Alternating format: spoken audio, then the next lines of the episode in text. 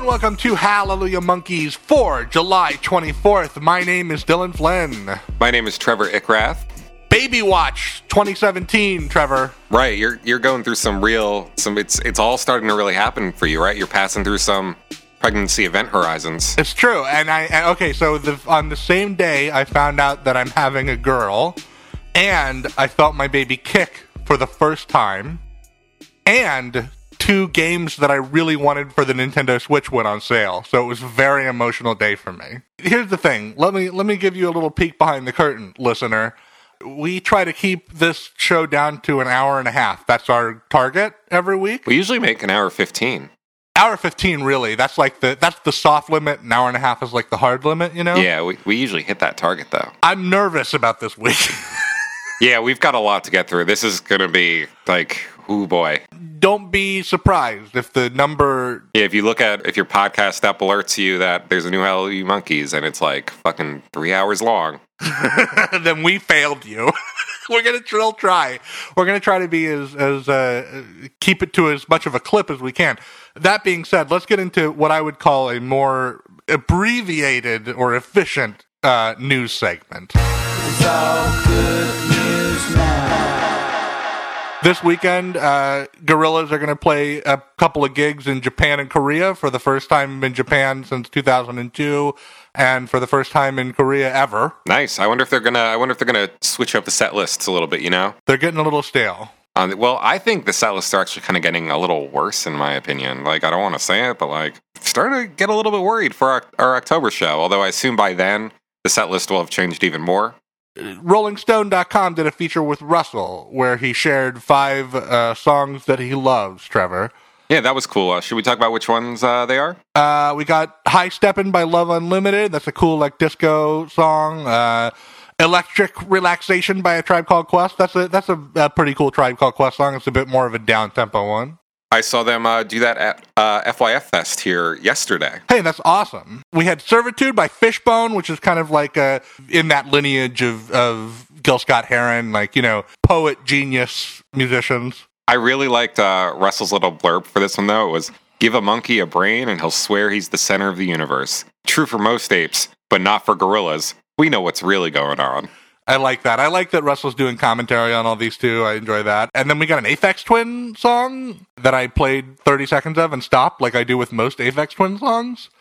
I'm not really an Aphex Twin guy, but Laughable Butane Bob is the name of that song. And then uh, finally, Saw's a classic. a song called uh, A Real Mother for You by Johnny Guitar Watson, which uh, sounds very early 70s to me. The sleeve shows a pimp in a white suit riding a go kart with pram wheels and a Rolls Royce grill. Only the baddest MF in town is going to pull that off. Respect. That's what Russell has to say. Yeah. Okay, are you ready? Is it book report time, Trevor? That's exactly how I've been thinking about this, honestly. All right, let's get into the roundtable. Murdoc Niccals was born in the stinking borough of Stoke-on-Trent on June the 6th, 1966. The exact whereabouts have never been verified, but it was rumoured that Murdoc's mother gave birth to him while still in residence at the Belphegor Sanatorium, a halfway house for the sick, the needy, and the incredibly bored. Whatever the truth behind this is, the infant Murdoc was found abandoned upon the doorstep of his nefarious father's house. Uh, that is right. The 2006 official Gorillaz lore, Bible, and biography, Rise of the Ogre, is the subject of this and next week's episode, Trevor. And, uh, and we're going to take you through the entirety of Phase 1 and most of 1.5 today. We are we are about halfway through our third season, which focuses on uh, Jamie Hewlett's side of the project and the lore of the band. Uh, but I think but I think this is the uh, biggest chunk we've had to get through yet. I mean, this was we're really really doing a deep dive on lore this week. This is a welcome to the story of Gorillaz. You know what? I actually think this is going to feel really good, Trevor, because we're going to do all of Rise of the Ogre, and then we're going to do Murdoc's Pirate Radio and the Book of Blank series. Yes. and then it'll be like we've we've told the entire story of Gorillaz. We'll be all caught up. know? Yeah, we'll be we'll be we'll be here in the present again. ready for that TV show. Oh my god. Yeah. I cannot wait for the season where it's just like an episode episode by review. That's going to be so cool. I, I have a little I have a little format that I'm going to use to discuss this book with you today, Trevor. But I think I don't need to really explain it. I think it'll be emergent. The audience will understand as we move through the book how it works. Before we get into the book proper, Trevor, what did you think of Rise of the Ogre? First of all, I've only read this one time before. How about you? I read this back when it first came out when I was like uh, 16. I think I might have gotten it for Christmas. I think that I definitely got it for Christmas. I, be, I believe it came out in the in America in November, so that was It's a good Christmas gift. If, if there's a Gorillaz fan in your life and you want to, uh, if you want to, if you want to treat them right, uh, look up, find one of these books for sale for like Oh, five thousand dollars on the internet. Yeah, they're very expensive now. Uh, Yeah. But what did you think? What did you think in, upon revisiting it? What did I think of Rise of the Ogre? Well, first, before we talk about Rise of the Ogre, I think we need to talk about. I want to talk to you about something else. I want to talk to you about Murdoc Niccals Oh yeah, the you mean the lead character of Rise because of the Ogre? Because this is where I I'm pretty sure this is where listening to We Are the Jury. It's not quite there yet.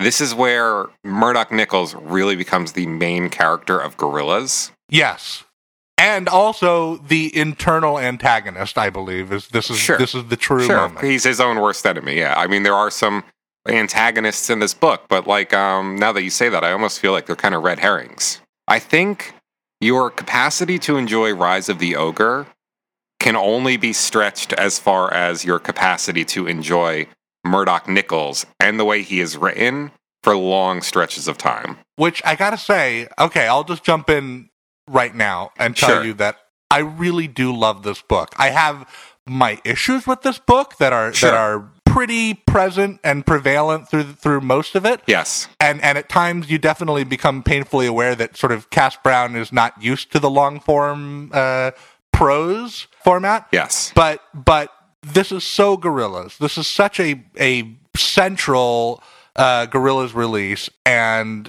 my fandom and just my appreciation for the project made this a real page turner for me. Okay, cool. I was I found myself frequently a little fatigued. That is mainly I think due to the writing style. I mean, it's it, I think this is great in short bursts, probably on a chapter by chapter basis. I would like that's how I re- would recommend people approach it. But like when I found myself sitting down for long stretches, there were definitely sequences I ended up skimming. The prose voice, the narrative voice, is kind of very one note. It's very adulative. It is also very like fatiguing, like to the point of being exhausting. I think there's only so much of this like this is the story of Gorillaz and it's told in this very madcap, fanciful way that just just wore on me a little bit over a period of time, I guess. but that being said, when when the characters are being the characters and interacting with each other and, and getting into hijinks, I it's just I, I find it so comforting. It's like comfort food to me. Absolutely. Yeah. And like you said, this is a very definitive Gorillaz release. I mean, up until up until this point, like it's all in here. What in phase one happened that isn't covered? I mean, individual articles are discussed at sometimes at length in Yeah. this in this book. More than ever, though, looking through this book, I feel like this was going to be the Gorillaz movie. They talk a lot about what it would have been. Like, uh, I think they've compared it to that Monkees film Head, but I feel like this is Mhm. probably what we would have gotten. I think that uh, some of it that is a little bit more like tour diary stuff probably wouldn't have been, but when you get really, really heavy lore, it feels like this would, would have been ripped straight from that screenplay. Right. Uh, let's get into it, Trevor. First uh, meeting of the Hallelujah Monkeys book club. Yay! I'm going to break this thing down into its subheadings, except for at the beginning, Trevor, when we have a, a short chapter and a short prelude. So, so Sure. just bear with me as we kind of settle into the format, Trevor. All right, let's do it. Here's a summary of that prelude. Murdoc is forced by his domineering father to perform I've Got No Strings while dressed as Pinocchio for a local star search. You know, this is one of those the first scene of Fight Club where you where you cut into the action, kind of, but I guess you're technically going doing like a you know what I mean, Trevor? It's like a little out of context uh, uh, vignette from the lives of the character. Not from yeah, and right from the get go, this is Murdoc. We don't get we don't get 2D working at uh, his with his dad or uh, Noodle getting packed in a box or anything. We start off with Murdoc as a kid, and they say this is where the seeds of Gorillaz were sown. Which which feels a little bit like a stretch, and I think Murdoc kind of agrees with me. Mhm, yeah. Doesn't he say he's gobsmacked uh, that they're starting the book there? Yeah, which I which kind of made me chuckle because when I got to that point, I was like, I don't know, is this really where the idea for? Oh, okay, I got it. Yeah, I see. Maybe we should talk about real quick since I just mentioned it the format that this book is written in. We kind of get a narrative voice that almost is like the book equivalent of like a narrator during a music uh, documentary or something like that. And then occasionally they will intersperse it with little quotes from the characters that sometimes happen in real time, sometimes are pulled from. The moment. They almost seem like sound bites pulled from the moment. And sometimes it's almost like the the band is reading the book along with you and like objecting to it and making fun of it as you as you read it. It's very interesting. A little bit, yeah, yeah, yeah. Okay, Trevor, here comes the first in a series of discussion questions. Let's do it. Trevor, to what extent does a history of early childhood abuse excuse the behavior of people who grow up to be abusers? Uh, this one, I think it doesn't excuse it at all. Murdoc being being a shit, he's we, he's still responsible for all of He his does, shit he does some brutal stuff in this book too. and this we aren't even in phase three yet. No, no, and that's where he becomes, you know, torturous. Chapter 1 Nature adores a vacuum. Summary Cass Browne extols the virtues of Gorillaz and their many achievements while Murdoc masturbates. Which is fitting because this is the notes I have here is chapter one, masturbatory intro.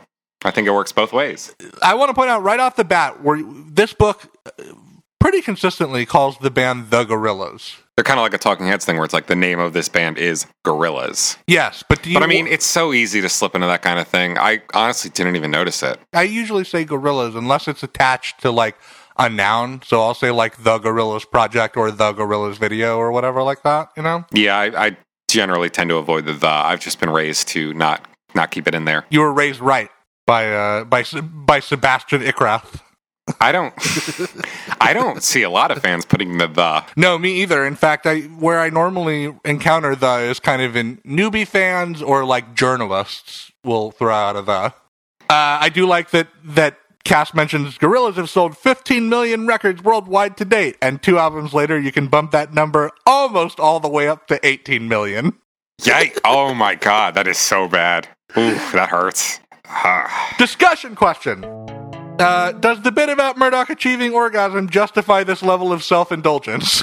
I think you can tell that this was a really compelling chapter because we immediately started talking about the uh, Gorillaz versus the Gorillaz debate. So and it's a full chapter. The rest of the chapters are much longer. yeah, it's it's only like two or three pages, but From now on, we're going to break it up into subheadings, Trevor. Chapter 2 Unto the World, a Band is Born. Uh, subheading Murdoc Niccals, Spawn of Stoke. Summary Murdoc appears on his father's doorstep, suffers bullying in school, discovers metal music, makes a deal with the devil, and forms a string of unsuccessful bands.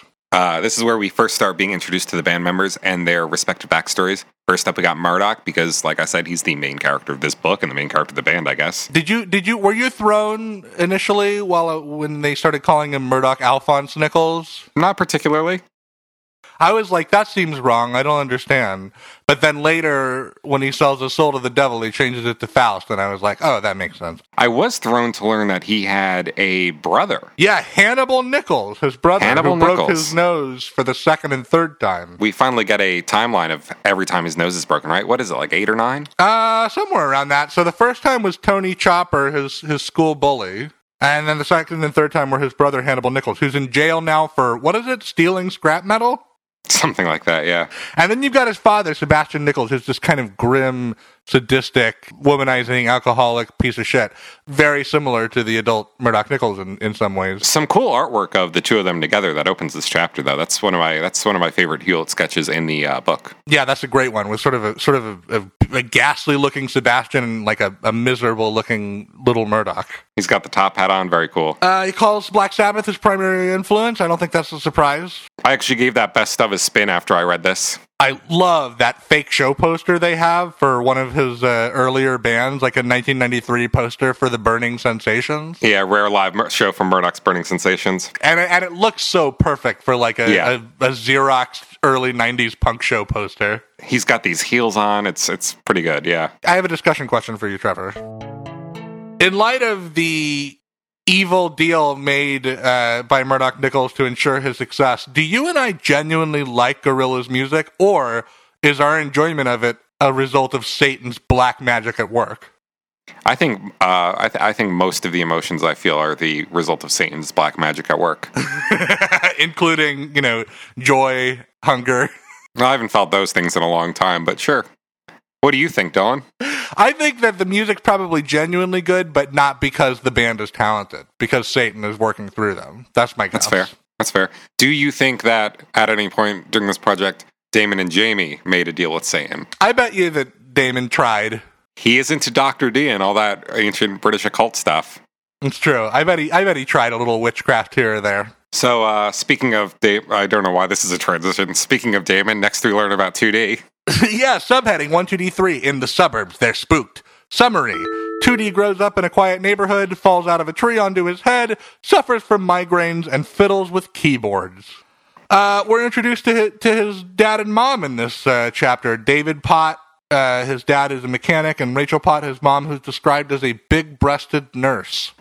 And they were uh, they were originally the Tusspots, but uh, then they changed their name, right? Yeah, it's, and 2D seems to be unaware that his last name is Tusspot. Is this a joke? I don't get this joke. I think a tusspot is a, is that's a British slang meaning like an asshole or something. Okay, interesting. I think that, or maybe it means a toilet. It could mean a toilet. So this is just uh, the same 2D story we've always been told. It's a kind of a thick young child who grows up into a thick adult. Yeah, he's got he's got headaches all the time. He's being drugged for them. He really loves the Human League a lot. They give a little list of bands that inspire him. There's the Jam, the Specials, the Clash, Wire, the Buzzcocks, and of course his favorite artist, the Human League. Are you a big Human League fan? I do like the Human League. I think that that I don't know that any of their albums kind of hold up, but the singles are great. yeah, pick up a greatest hits comp. That's what I would recommend if you want to try out the Human League. I still remember hearing Sound of the Crowd for the first time going, wow, Damon Albarn really likes this band. At least go listen to Sound of the Crowd if you've never done that. As a Gorillaz fan, that'll be a fun experience for you. Discussion question. Trevor, genetics, injury, and narcotics all seem to contribute to 2D's limited mental ability. Percentage wise, how would you split up that pie chart? I'm going to give injury. I'm going to give injury a full 50. I've recently been reading up on the history of the band The Replacements, and they have a very similar start. Their uh, their frontman uh, Paul Westerberg uh, was playing in a junkyard when he was a small kid, and he hit his head on something sharp, I think. And after that, he was never the same. I think narcotics probably maybe like I'm going to go all the way to 35 with that one. Because it's probably slowing him down a lot. Yeah, and then I think genetics uh, 15 because I don't think we ever really get any big indications that his parents are kind of I don't know slow people. That's a good point. Okay, this is a great this is a great section, Trevor. Subheading August 15th, 1997, D-Day. Here comes the summary. It's a it's a longer one because I got to I got to it's very kinetic. After Murdoc hits 2D with his car and puts him into a coma, while trying to steal instruments from his dad's shop. good point to to help his band get better gear. He rams his car through the window to break in and get these instruments. Yeah. It's it's very rock and roll. The court demands he look after his helpless victim, and then later 2D is thrown clear from Murdoc's car in yet another accident. But this time, the blow to his head wakes him up, and Murdoc hires him as the lead singer of Gorillaz. So, reading this part, this was where it clicked for me. Oh, this is officially sanctioned Gorillaz fan fiction. I love it. This is the first part of the uh, of the book that strikes me as very fan fictiony. It's even written in the same voice sometimes. It's just I don't know. It's maybe because I've read some Gorillaz fanfic in my day. This really reads like it. I could see that. I think it's very charming. I like that the first the, the two accidents create his trademark black eyes. Uh, Mhm. And then I do love the the extensive storyboard of this uh, whole sequence. Except for I have to admit, there's one spot that I totally get thrown by each time, where it seems like we see a third car accident that isn't described in the text at all. Hmm. But I don't know. I still love the fact that that you've got this cool Jamie Hewlett storyboard of this fateful day. See the storyboards here, which I do love. Yeah, this is where I uh, started thinking, oh, maybe this was supposed to be the movie. Yeah, because why else would he have? I mean, it seems it would be nice if Jamie Hewlett was like, "Oh, let me go ahead and storyboard this chapter you wrote, Cass Browne," but it doesn't seem like that would have happened, right? Yeah, yeah, and it, it definitely isn't consistent throughout the book either. I think this might be the only time we see it. Uh, discussion question: The court sentenced Murdoc to thirty thousand hours of community service, nearly three and a half years. What kind of volunteer work would best suit Murdoc Niccals? Hmm. I'm trying to think of the person Murdoc is. Do you think that they would have like a maybe a, a raptor center where he could just tend to the injured ravens? Probably wouldn't be bad, although we, we really haven't gotten an indication that he takes good care of the one that he owns already. That's a good point. I don't know if he's I don't know if he really strikes me as an animal person. Probably like stocking cigarette machines or something. Oh yeah, that's good. That's that's Yeah. a good community service. Help help the impulsive of us die sooner. Yeah. Speaking of, by the way, Trevor, I don't know if you've do been if you've been checking up on Jamie Hewlett's Instagram account. He recently got a pet raven, uh, Perfect. which is more more credence to the blur the is 2D and Jamie is Murdoc theory. Great. I think he's really leaning into it now. This is my favorite part of the book, at least what we've read so far. This is my favorite section. It's up there. It's not quite my favorite. I'll tell you when we get there, but but this is this is a really fun one. I just love the thought of Murdoc having to care for comatose 2D. I know I feel like I've been starting to say this every episode, but if you want to write a fan fiction about that, please submit it. Subheading Russell Hobbs, Waking the Slumbering Giant. Summary A demon possessed Russell massacres his school classmates, gets expelled and exercised, discovers hip hop, is the sole survivor of a drive by shooting by the Grim Reaper, gets repossessed by his dead friends, and moves from New York City to England where he is kidnapped by Murdoc and hired as Gorilla's drummer. This is a good section. I do love the I do love the the shrewdness of Murdoc hearing about this guy who is possessed by all these rappers and being like, "Oh, gotta have that guy in the band. This is gonna be the best freak show ever." And then Russell just being like, hey, you kidnapped me, but, you know, your music's kind of fire, so I'm on board. I like these demos. I'm in. Yeah. what about the hip hop machine, Trevor? Oh, that's cool. And uh, that the hip hop machine was for some reason Humanz made me think a lot about that during my first listen. I was like, oh, Russell had a hip hop machine. Damon Albarn has like a party music machine. I, I hadn't thought about the hip hop machine in ages. There's a there's a great rendering of it in the book. It's like this giant, you know, monstrosity transformer made up of, of synthesizers and, and drum machines and speaker cabs. That's my favorite piece of Russell uh, Russell Jamie art in the Gorillaz canon. I think the hip hop machine. and then the and then the the the lore of it is that it contains every beat known to man, right? It's just so cool. I love that Russell has that. and Russell calls it the TARDIS of the hip hop world, which I Really love. good. The 2D introduction chapter, I think, confirms Cass Browne, the Gorillaz fanfic author, as a Murdoc 2D shipper. And this is definitely there's some serious Del Russell stuff going on. Oh, absolutely, right? I think he calls him his so- soulmate at one point. And Russell, in general, I think is a he's he's like the most loving figure in in the band, even though occasionally he has to you know flex his muscles a bit. He's like the paternal figure almost. He has one of the best Russell quotes uh, in the entire project in this chapter when he calls himself "Jack of all trades, but a master of drums." That is really good. Trevor, discussion question. Uh, since Reformation, the Catholic Church has not been able to Ugh. perform exorcisms on any person without papal oversight. Okay? Russell got exorcised. Does that mean that the Pope knows about Russell and is the Pope a fan of Gorillaz? I, I feel like in classic girls fashion, they would have gotten some kind of under the table, like back alley exorcism. That's probably true.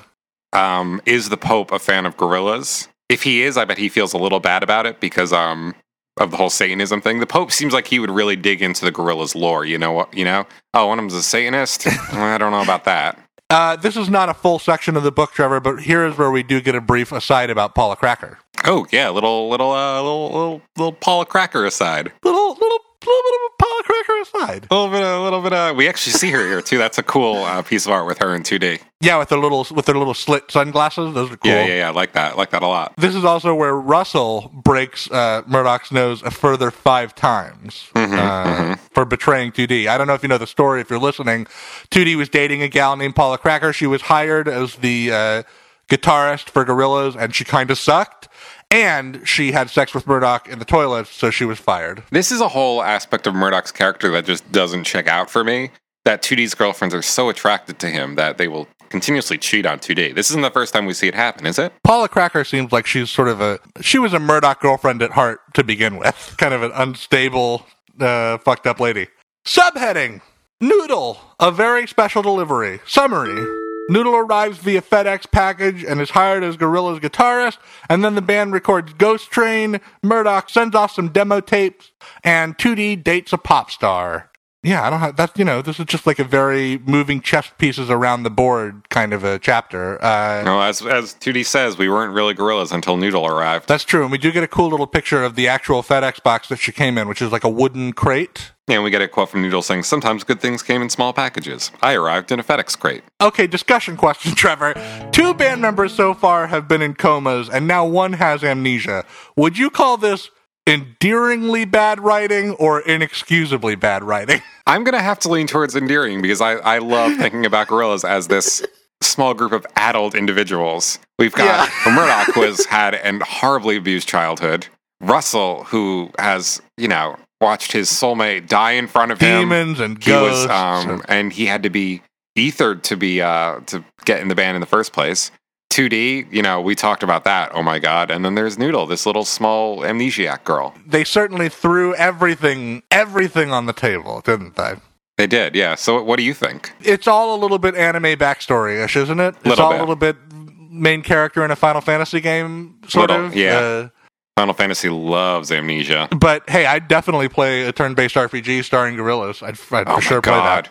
Oh this could be a whole episode where we design a Gorillaz jrpg can we do that in the future please For sure. Subheading The Camden Brown House. Summary Gorillaz incite a riot one song into their first gig, get signed to EMI, and meet an industry veteran.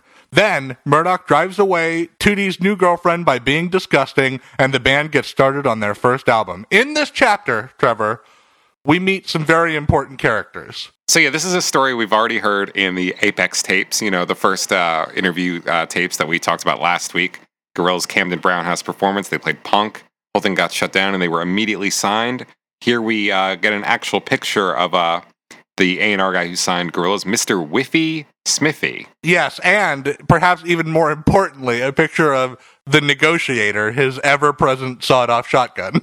Yes, he can be very persuasive. I love the idea of them just like using this book to make fun of their A and R guy and like call him a hillbilly who forces you at gunpoint to sign contracts.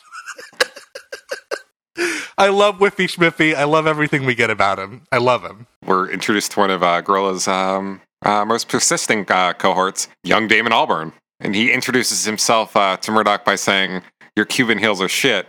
Check out mine. Mine are the proper ones. Russell even describes the boots, uh, saying uh, Damon was wearing a pair like Murdoc's, but with solid silver heels and big fancy gold spurs. I think Murdoc was a bit humiliated. He's very proud of his shoes. Dylan, my discussion question for this chapter Do you think Damon actually owns those shoes? You know, my discussion question also involves those shoes, so let's just get them both on the table. Since Damon has those boots, uh, do you think Damon openly identifies as bisexual, or is he kind of in denial about it? Because there's so much. If you go back to '90s Damon Albarn footage, oh my gosh, the homoeroticism is. Oh yeah, kissing Graham fierce. Coxon on stage, all that kind of stuff. But you know, how much is that for the cameras, right? How much is that for the fangirls? I don't know. As somebody with a with a with a slightly confused sexuality, I just I tend to assume that everybody else's is too. Damon and Jamie lived together. They lived together. right?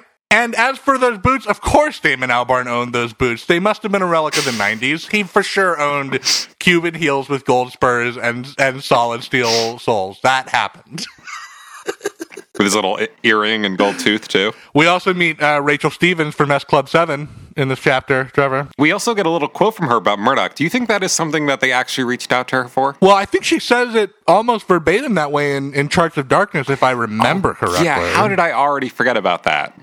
Oh wait, because I forgot everything about the DVDs. you had to purge it from your mind so that you could so that you could move on with your life. Do you remember S Club 7 being a thing, Trevor? I don't remember any of their songs. I remember them being a band that I probably heard on Radio Disney. Yeah, that's exactly what I remember. Them being like this, the epitome of disposable manufactured pop music, and I cannot remember what their hit was. I mean, I'm sure that's why they they're in the Gorilla story to begin with. I wonder if it was just like Jamie or Damon was at a party and somebody introduced, oh, this is Rachel from S Club 7. And they were like, oh, you know what? We'd really love it if you. That'd be so funny. Okay, subheading, Trevor. The history of Kong Studios. This is where I had to start skimming a little, a little bit. I feel like I've heard so much about Kong Studios in the in the past couple episodes. Let's get through the summary. Druids meet to worship on a hill. The hill is later used as a plague cemetery. A mansion is built on the hill by a sadist to to use as his clubhouse. Then it's taken over by a biker gang who all burn alive inside of it. I did like that part a lot. And finally, Murdoc converts it into Kong Studios, Gorilla's home base. In the lore, we meet a character in this chapter, Sir Emmerich Kong, the uh, the the hedonist who built Kong Mansion. Important figure in the Gorillaz lore. I really like the picture of uh, Kong Studios we get too with Aleister Crowley, Queen, and Edgar Allan Poe. And I love that the website where where Murdoc discovered Kong Studios, which is a gigantic disused haunted studios in the middle of nowhere.com is still up and running in 2017. I I'm was very excited about yeah, that. You, you sent me a link to that. I, was- I was I was definitely surprised. I can't believe they even made it in the first place. Not even archive. You can just type that into your browser and and it's still That's there. so that's so cool. I love little commitments to stuff like that. if only they would archive the actual fucking websites. That would be nice. So yeah, this was this was tougher for you to get through this one. You felt like a little bit of Kong overload at this point. A little bit. I mean that, and again, they start talking about the website later too. And I just, I am a, I'm a Gorillaz vet by this point. This is, this isn't for me. Yeah, I get you. I get you. Okay, discussion question, Trevor. Do you believe that you have personally experienced any supernatural phenomena? Maybe it's my house, uh, but just stuff in here like gets House of Leaves all the time. Like it just disappears. Yeah, like it is temporarily swallowed up by time and space, maybe, and just vanishes. I like that. and then it'll turn up somewhere. My the house, like my my dad's house too. When it got dark there at night, it was like a supernatural darkness. Like I don't know if you're aware of. Um, I don't know if you're familiar with SpongeBob SquarePants. Oh, of but course there's a quote from that that goes like, "This isn't just darkness. This is." Advanced darkness, and that would happen. and when I when I'd be walking when I'd be walking around uh, the house at night, the hallways would get longer too. That's fucking legitimately terrifying. sometimes I would be like fumbling into the kitchen and I would just get the feeling that like, oh, I'm never going to reach the other side. It's like just you're going keep Mario in Super Mario 64 trying to walk up the yeah. stairs. Just time and time and space all shifting. You know what I mean? That's le- that's legitimately scary. Yeah, I, that stuff fucks me up. the the closest I have to a paranormal experience, Trevor, was being on some really bad LSD, like some tainted LSD that I should have just vomited at a party and running upstairs to hide in a bedroom and encountering three men walking around in pig masks where, with billy clubs in their hands. Were they real? they were real. Okay, that's not supernatural then. Those are just some it's weirdos wearing It's definitely the most supernatural terror I've ever felt. all right, well, yeah, I'm I'm here with some like you know I'm here with some like Lovecraftian architecture stuff, and you're just high at a party with some dudes in a pig mask. Okay, I think that all they were demons. Maybe in my heart, I believe that they were demons. Sure. And then we get into chapter three how to build a monster. We have a little intro section here, Trevor, the summary of which is Gorillaz record at Kong Studios, experiment with noises, produce a limp sounding first draft of a record, hire a producer to spice things up, record a ghost rapping, and relocate to Jamaica for some overdubs. So I think this is what the Apex tape should have been. Yes, I totally agree. And this is probably my favorite section of the book. I really like this Absolutely. section of the book. Totally. This is them making up for the Apex tapes. It's like them listening to the Apex tapes, then listening to We Are the Dury, which you know they might have they might have done in preparation for this. There's some pretty good evidence for that later. Then going, oh, this is how we should have done it the first time. Let's make up for that with the book. Because what this section is is a very in-depth look at Gorillaz recording the album, and then even after that, we go into a track-by-track review, Before we get into the track by track, Trevor, which we've said tons of times on this show. yes, we have. I guess this is kind of a discussion question. It's more just like, can you explain what's going on here to me, Trevor? So in this chapter, they mention Deltron 3030 and Del the Funky Homo Sapien as a past collaborator of Dan the Automators. Right. And they separately mentioned Del the Ghost Rapper as the the performer on Clint Eastwood. How do you make heads or tails of that? What is going on? in the on? Gorillaz there? universe, I think I think this is an easy explanation. In the Gorillaz universe, Del the Funky Homo Sapien exists. Del the Ghost Rapper is just a different character. They never call him Del the Funky Homo Sapien. They just have they just have very similar voices and the same first name. Sure. Well, I mean, I, 2D and Damon Albarn also have very similar voices. That's true, but he, his name isn't Damon D. Del's a common enough name, man. I don't know. Okay, let's get into this because I, I have little notes on the on the track by track. This is really fun. It's really fun to have like a more lore based look into the making of this album. Right, because we learned quite a few things about how uh, each band member contributed to the recording. In fact, let's start with rehash. I love that the lyrics were assembled by Murdoc writing random phrases on magnets and 2D throwing them onto a fridge. very Talking Heads are actually very Radiohead. I believe that's how they wrote everything in its right place. The the lyrics of Rehash back that lord up well, I think. we see some like Damon Albarn behavior get Gorillaz gorillafied here with them talking about how Rehash was recorded. They say 2D then got busy with a variety of the amateur instruments, Moog bleeps, theremins, extra backing vocals, some dubby delays, and deep sub bass sonar noises. Lastly, 2D added a broken sitar line to give it that extra dash of weirdness. This is Damon Albarn working in the studio. Oh yeah, that's what he does. He finds noises that he likes. You know what yeah. I mean? Yeah, I mean, we'll see that when we talk about bananas. There's basically this sequence in there, but with a different song. it's true, it's true for yeah, a different song. Lo- and so I fucking love seeing that here. People often like look at the music and they go, "Oh, there's no keyboards on this track. 2D's not on it. Oh, there's no guitar. Noodle's not on this track." Right. As right. we see here, these guys are just doing everything. Like this is, I just reference them. This is straight up like Radiohead Kid A like, let's democratize this whole recording process. Do what you can. Yes, I love that about it too. And then in, we move on to 5 4. I think it's very funny, this little argument that happens between Noodle and Murdoc, where Noodle says, I was playing in 5 4 time, and Murdoc doesn't quite know what that means, being a you know black metal and, and punk fan, and says, No, you were playing out of time, love. What's funny about that is the guitar line in 5 4 is in 5 4, but then the drums are all in straight four on the floor time. So it's like yeah, yeah, yeah. That's another moment where the lore and the music are like melding in this really lovely way, which I think help it helps I think that Cass Browne is a musician so that he's able to write lore about music that feels very legitimate. Right. Reading through this whole section you definitely feel that. This is also one of the rare times when we get some sweet words about 2D from uh, Murdoc. He says that uh, the only thing that saves 5-4 is some excellent one-fingered new wave keyboard from 2D. He's just superb when he's like that. I do love the little keys on 5-4. They are my favorite part of the song. Oh, they're great, yeah. Tomorrow Comes Today. This is great. Uh, Murdoc claims that the ghost of Sir Emmerich Kong can be heard moaning in the background on this song, Trevor. And he also claims to be uh, the one who's responsible for that whistling we got on the track. yeah, he went to take a piss during one of 2D's vocal takes and then thought, oh, that sounds pretty good. I'm whistling while I'm taking a pee there. uh, not a lot about New Genius, unfortunately. I love New Genius yeah, so like, much. They don't care about this song, do they, though? No. Murdoc's already getting bored. Yeah, it's just the two quotes here, neither of them are very substantial. Doesn't 2D says that the lyrics are directed at Murdoc? I guess that's kind of interesting. Sure, yeah. But then we get Clint Eastwood. Yeah, Clint Eastwood got more stuff. Uh, 2D had a cold when he recorded this vocal. I like that. And uh, Murdoc says the track came from him pushing the button marked reggae setting on his Honda Z Chord auto harp, turned the knob from flop to hit, and Bob's uncle out popped this little classic, which, correct me if I'm wrong, is how Damon Albarn discovered pretty much 90% of what would become Clint Eastwood. It's true. I think it's an omnichord, actually. Omnichord, yeah. He just pressed the button and it was like bam, bam, bam, bam. Yeah, if you bam. if you type in omnichord Clint Eastwood into YouTube, and you can see some dudes pressing the button that plays Clint Eastwood on an omnichord. It's very interesting. Yep.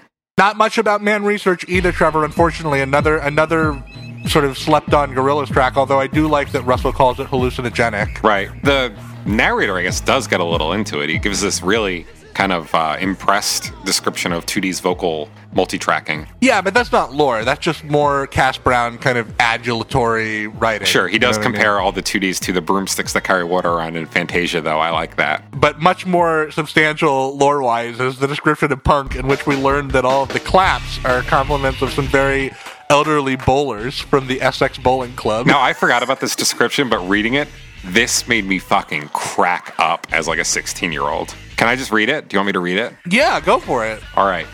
The claps you hear on the track were provided by the geriatrics from the local Essex Bowling Club. I took my DAT player down there and got them all to clap along. They obviously don't get out much. I paid them in boiled sweets. and it's the I paid them in boiled sweets. That would really sell it for me. I could just hear I that in the love it. Murdoc voice, you know? And uh, and Russell mentions this was the track that got us signed, so it had to go on the album, really. Yeah, and, and Murdoc goes, every album needs a track like this. By now, we figured out that's Damon saying that. What about the claim that originally the song was over an hour and a half long and it was cut down to a minute and a half? I would love to hear that. You know, that's uh, that's also been said about um, Helter Skelter by the Beatles. And Charger, Right. by by Gorillaz. Kind of, yeah. Okay, let's move on to Soundcheck Gravity. This was recorded on the roof of the hotel. Noodle engineered. I like that. I like that little detail of Noodle being the one recording uh, 2D's vocals. But there's no mention of Johnny Bird, which I felt very. I was I was a little by. yeah. I mean, you know what?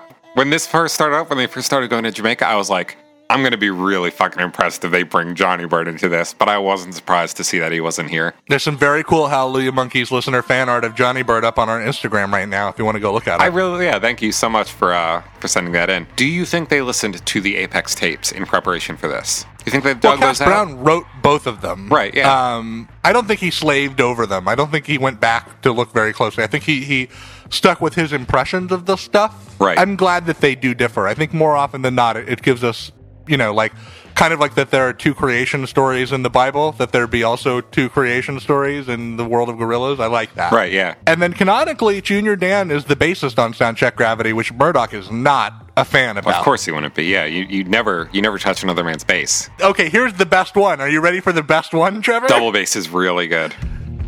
Okay, so the background for this, I love this. I didn't remember this at all, Trevor. It's been too long since I read this book. I had no memory of this. I had no yeah. Uh, Russell bought a, a weird microphone with a suction cup on it, and if he sticks it on your head and you think about something, it will translate that thought into music. Right. So Murdoc sticks this thing on 2D's head and he tells him to imagine a 1950s based rockabilly Brian Setzer from the Stray Cats knocking back a load of cough syrup, then going to a fairground with a couple of mates.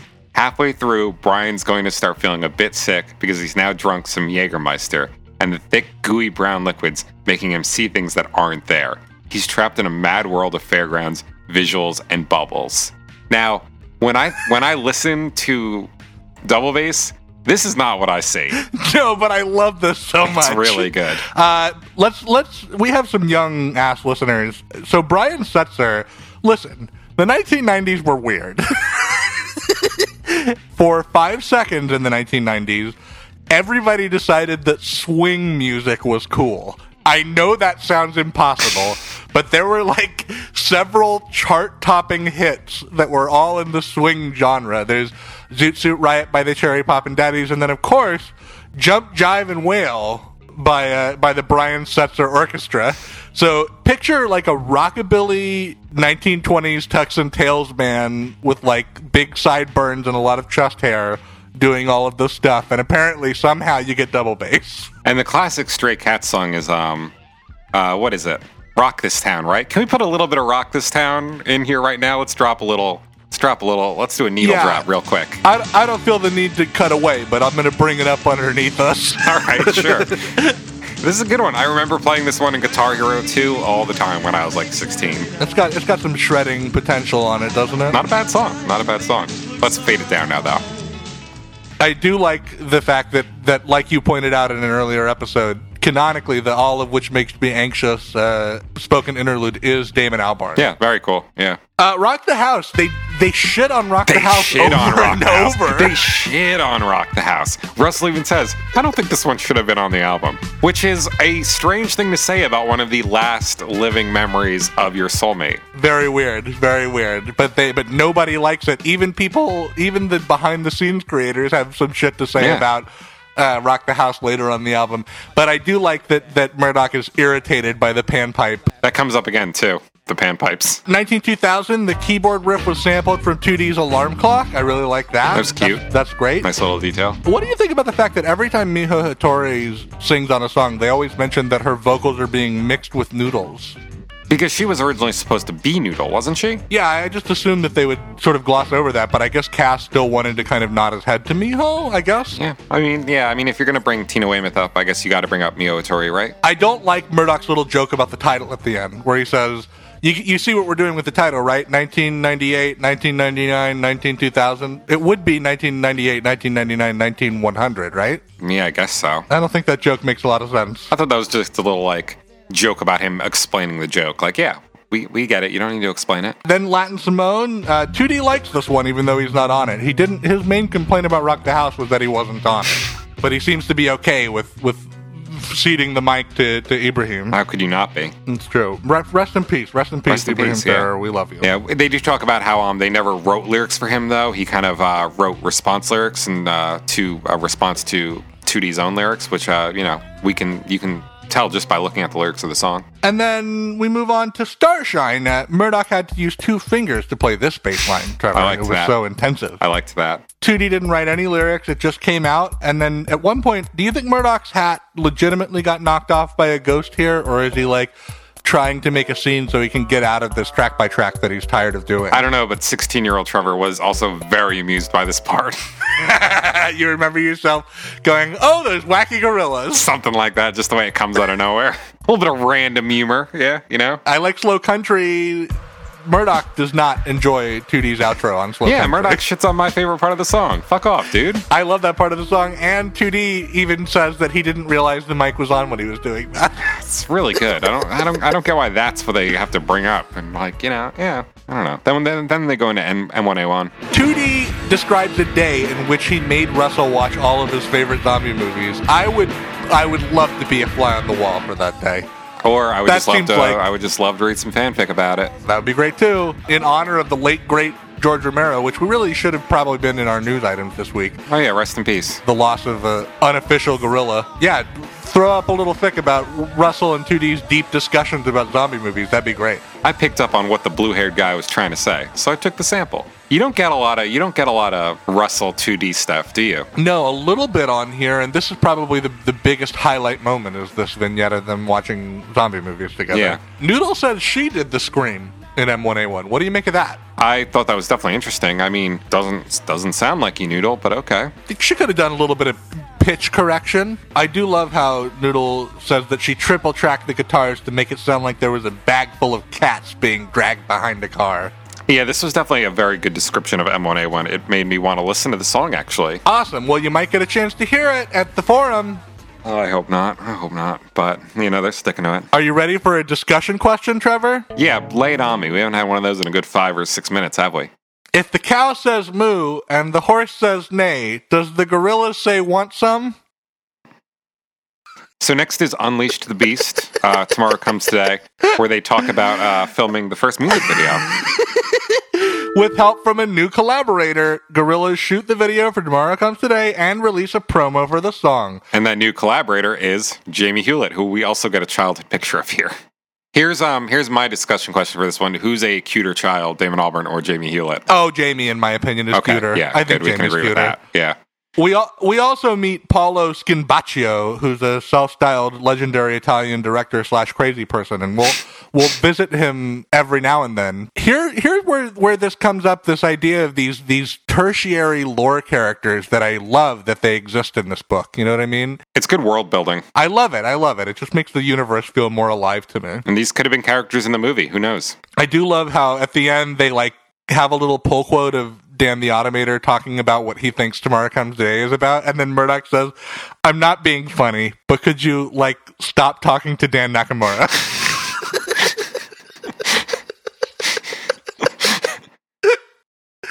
I got a genuine laugh there. Yeah. Uh, here's my discussion question. It's mentioned that Murdoc injured his back shortly before shooting the Tomorrow Comes Today video.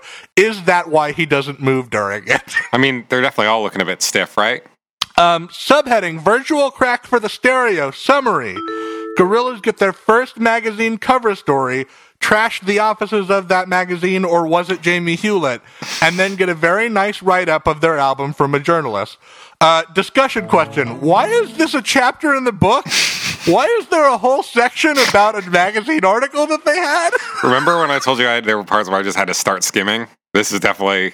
I mean, because we saw this already. This was in Charts of Darkness. This is one of those Yes, parts of the book where I have to reiterate this isn't for me. It's not bad, but this isn't for me. This is for people who like do not have an extensive. I mean, you know, it's also for completionists, but If you want to, if you want to jerk off about this article so bad, then why don't you just scan it and put it in the book? You know. we get um, the exact same quote about um, Russell wanting to smear burgers on the wall and one of them wanting to throw a TV through uh, the window. And when the guy came in the next morning, there were burgers smeared on the wall and stuff. If you listen to our DVDs episode, you've you've heard this stuff before. Why? uh, Maybe it's just because they didn't want to go directly from the Tomorrow Comes Today video to the Clint Eastwood video. They It's wanted possible. something to split it up. Was this where Gorillaz were, or was this where Gorillaz were really first introduced to the public? So this next chapter is where I get introduced to them. Okay, yeah. Uh, subheading Clint Eastwood summary: Gorillaz shoot the epic Clint Eastwood video, get remixed by Ed Case, and sell a bunch of singles in the UK. Um, there's two sort of lore building characters we meet. We meet Florence, who's a Jewish New York gorilla slash choreographer Right. who choreographed the uh, what does she call it? The undead zombie ape shuffle in the Clint Eastwood video. The take on the thriller dance. The take on the thriller dance, but she says that it's it's it's its own thing, and she's been doing it for years. Right. And then we meet the middle row crew, who is a, a band of cutlass wielding pirates who do two step remixes. And they are responsible for the uh, Ed Case Ed Case refix. So this is where I discover this is where I jump on board with this project, and that brings me to my discussion question, Trevor. Okay. Do you think that Jamie Hewlett can be given more credit for breaking Gorillaz through to the mainstream than Damon Albarn can? Yes. Absolutely. It sort of feels like sometimes Jamie Hewlett is treated like the secondary collaborator, the secondary leader of the band, you know? Like it's sort of, But- well, it's really Damon's thing and then Jamie's there too. But you have to remember back in 2001, like, we wouldn't be looking at this project uh, being what it is today if it wasn't for that Clint Eastwood video. Absolutely not. No. Jamie is what makes Gorillaz what they are. I, I wouldn't be doing a podcast on a couple great Damon Albarn records, but No. but I'm doing a podcast about this project that Jamie Hewlett's art just elevated to an entirely different level and turned into something completely different. This this this chapter just kind of like struck it home for me. Like, Yeah. man, this dude deserves so much more credit for everything. I mean, if Damon Albarn had recorded the Gorillaz self-titled and it was just, you know, Damon Albarn's solo project or something like that, would have been cool, but it also would have been written off as a total novelty, I think. I agree. He doesn't get the recognition for that, I don't think. and I think that that there's a probably an element of the of the band's fan base that that the music has always been secondary to them. That they are really fans of the characters and the lore, and and I hope I know that some of them are in our listening audience. I hope that they're feeling serviced by this season of our podcast. That's for sure. Yeah, I, I hope so too. And I mean, I cannot stress how essential this book is for people who love that kind of stuff. Like, For sure. this is a treasure trove. Subheading Night of the Living Dead, the London Scala. Uh, summary Gorillaz rehearse for their first big show. 2D and Murdoc sample the fruits of their newfound fame. Gorillaz play behind the screen in Scala. The press hates it. The album comes out, and uh, Murdoc's Winnebago is stolen. And of course, Trevor, in this uh, in this chapter, we meet the infamous Doctor Wurzel. Right but before that, uh, this chapter kind of starts out with a cool behind the stage um, shot of uh, Gorillaz warming up, and there's, uh, as Murdoc describes it, some tramp strolled in and dropped his trousers. You see a photo of somebody mooning the camera. Is that Damon? Oh, for sure, that's Damon. Of course, it is. I thought I recognized those cheeks somewhere. they also really harp on this one review they got in the independent and they they talk about how the person who wrote it is fat and nobody likes their writing and i and i googled those pull quotes but i couldn't find it archived anywhere so i don't know who it was Yeah, one chubby, man breasted, clown haired gonk writing for The Independent made a particularly embittered attack against Damon Albarn, calling Gorillaz a failed scam, and suggested that one day, in 2003, Albarn will awake and involuntarily double up into a fetal position with shame at the memory. i guess we, we don't have proof that that didn't happen Now, that would have been during the think tank recording sessions, I believe. uh, i do love the murdoc quote uh, accusing of, us of being a gimmick is a bit like accusing jesus christ of having a bit of a messiah complex i like that Right, yeah. And this is where we uh, get the only known picture of Dr. Wurzel, Gorillaz antagonist. But yeah, Dr. Wurzel, he's a creepy looking dude. He's got a big blue kind of clown wig on. He's got a blue bow tie, and his the top half of his face is pink. and he's got a creepy smile i have a discussion question for you trevor Is it how psyched was I to read this stuff about the Winnebago all over again?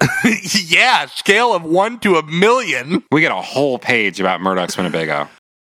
Do you remember? Do you remember that the the enhanced CD-ROM of the of the first Gorillaz album had the keys to Murdoc's Winnebago? That's what they're referencing here. I remember getting those. Yeah. You could unlock it, and I don't remember what all was in there. It was like some s- wallpapers. you know? Wallpapers and stuff, yeah, that kind of thing. You know, real 2001 era bonus content. yeah, nothing too exciting. yeah. If there had only been one Gorillaz album, how would we think about this project today? Like I said, um, talking about how if Jamie Hewlett wasn't part of the project, total novelty. It would have been like uh when Garth Brooks made an album as Chris Gaines, when he made a rock and roll album as the dark haired rock and roll star Chris Gaines, Sure, something like that. Or I mean, you could even just look to Damon Albarn's other projects, like The Good, the Bad, and the Queen. which I love. I love that I love that too. Yeah, I, I mean, you'd you'd be hard pressed to find some Damon Albarn content I don't enjoy, but Rocket Juice & the Moon isn't great. yeah, we'll be reviewing it someday. Oh my god, we finished a chapter. that was a long one. About seventy five pages into the book right now. We're now at chapter four, Gorillaz on the March. Uh, the summary of this little introduction section. Cass Browne, uh, oh, I mean, uh, Gorillaz rehash five year old album reviews in excruciating detail, picking old fights and grudges. And meanwhile, the self titled uh, sells very well in the UK. Now, this part of this stretch was interminable for me. Fuck this stuff, man. This is uh, my number one complaint of Rise of the Ogre is that there's so much nitpicking over old negative reviews. Like it just feels so weird and petty and like bitter and like why do you care about your press? I mean, it would be very different if this was being written by a third party, but this is like an internal piece of band mythology. It would also be it would also be a lot more tolerable if it was just fun to read. But it's so not. It's the same. It's Yeah. the same basic general complaint over and over again from journalists, which is like Yeah. this this concept is dumb and we We're don't not like a gimmick. We're not a marketing ploy. Rah, rah, rah, rah, rah. it. Just over and over and over. I do like this quote from 2D though. This is freaking me out a little actually. Was I born a gimmick or did I become one? That's good. And I also love Cass Browne giving himself like a meta shout out as Russell when he says, We had to do so many interviews. I kind of wish we just got someone to write them while we concentrated on the music. that was pretty good. Yeah. Cass Browne winking at himself there. Um, here's a discussion question for you, Trevor. What do you think makes the virtual aspect of Gorillaz such a deal breaker for some journalists and some listeners? I feel like, you know, cartoons give a sense of almost make it seem a little juvenile. I mean, it's kind of like do you want to watch uh, do you want to watch Breaking Bad and The Wire or do you want to watch uh, Steven Universe? Right, and the Steven Universe is an amazing show, but you have to be somebody who's ve- sort of such a good show. Yeah, such a good show. I mean, but you know, because it's animated and it seems like, you know, it's for kids. I think it's it's it's sort of you know how there's like people who are secure with their sexuality. There's also like people who are secure with their adulthood. Yeah. If you're not secure with your if you're a heterosexual man who's not secure with himself, you might be like, "Oh, I can't listen to Lady Gaga because I'm straight." And if you're not secure with your adulthood, you might be like, "Oh, I can't listen to Gorillaz because they're for kids" or whatever like that. You know what I mean? I think that would also explain why, at least temporarily, I think Gorillaz fans kind of fall off when they reach like their early 20s, maybe. Yeah, because they have to leave the nest and they have to seem cool and old. Yeah, but once you kind of establish, uh, once you kind of grow into adulthood a little more, I think you have a much easier time going back to these things and accepting them and accepting what you like. I think that's very astute, Trevor. I think Hallelujah Monkeys is like the thesis of that. it kind of is. We're two old, old men uh, admitting you that we love cartoons. Well, you're You are. You only get one old. I'm an old, old man, Yeah. and you're an old Yeah. man. So then we talk about them uh, playing uh, Paris and Dublin shows. Yeah. Summary: Gorillaz play concerts in Paris and Dublin. Here's a discussion question. Uh, what's your favorite fruit, Trevor? Um, whichever, whichever one, uh, whichever one I was eating while I just skimmed my way all through this chapter. Nothing happens in this chapter. Uh, for the record, I like grapes. I mean, strawberries. Strawberries are one of my favorite food in general. Subheading Gorillaz released in America. Summary After Cass Browne nitpicks a few more negative reviews, Murdoc strong arms EMI into printing more copies of the album, but it still sells out, and America goes bananas for Gorillaz. Nice little, nice little pun you worked in there. I, I distinctly remember this release weekend. Uh, I remember going to Suncoast uh, with my dad uh, and and picking up my copy, not knowing that it was going to have that cool camo pattern on the disc. Right. I was like, "Oh man, camo!" Just like the just like the long cargo shorts that I like to wear. The dream of camo was alive in the early 2000s, wasn't it? it sure was. Of course, of course, camo, camo would take on a whole new, whole new context just one year later. I still the aesthetic of Phase One Gorillaz is still kind of like a stumbling block to me sometimes. It seems like just a little too cool, you know? Well, it's also very much a product of its time. Yeah. What about that like orange shirt with with little hexagons on it that Russell wears sometimes? That is so you know early 2000s futurism.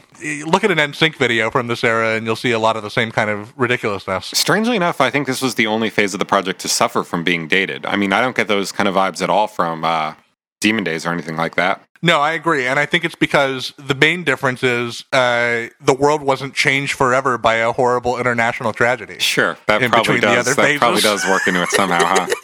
Um, I do have a discussion question for you. Uh, why do you think it was that the U.S. was more receptive to the lore and idea of a virtual band than any other market?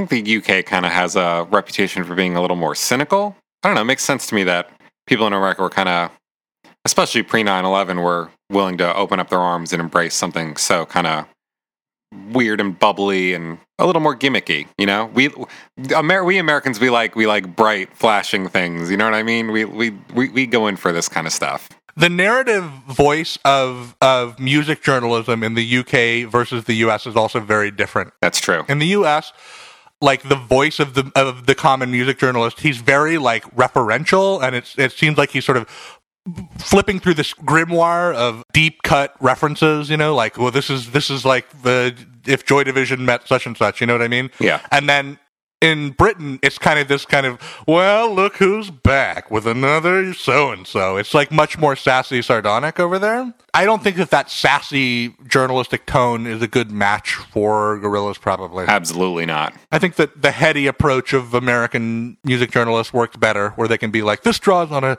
great lineage started by the Archies."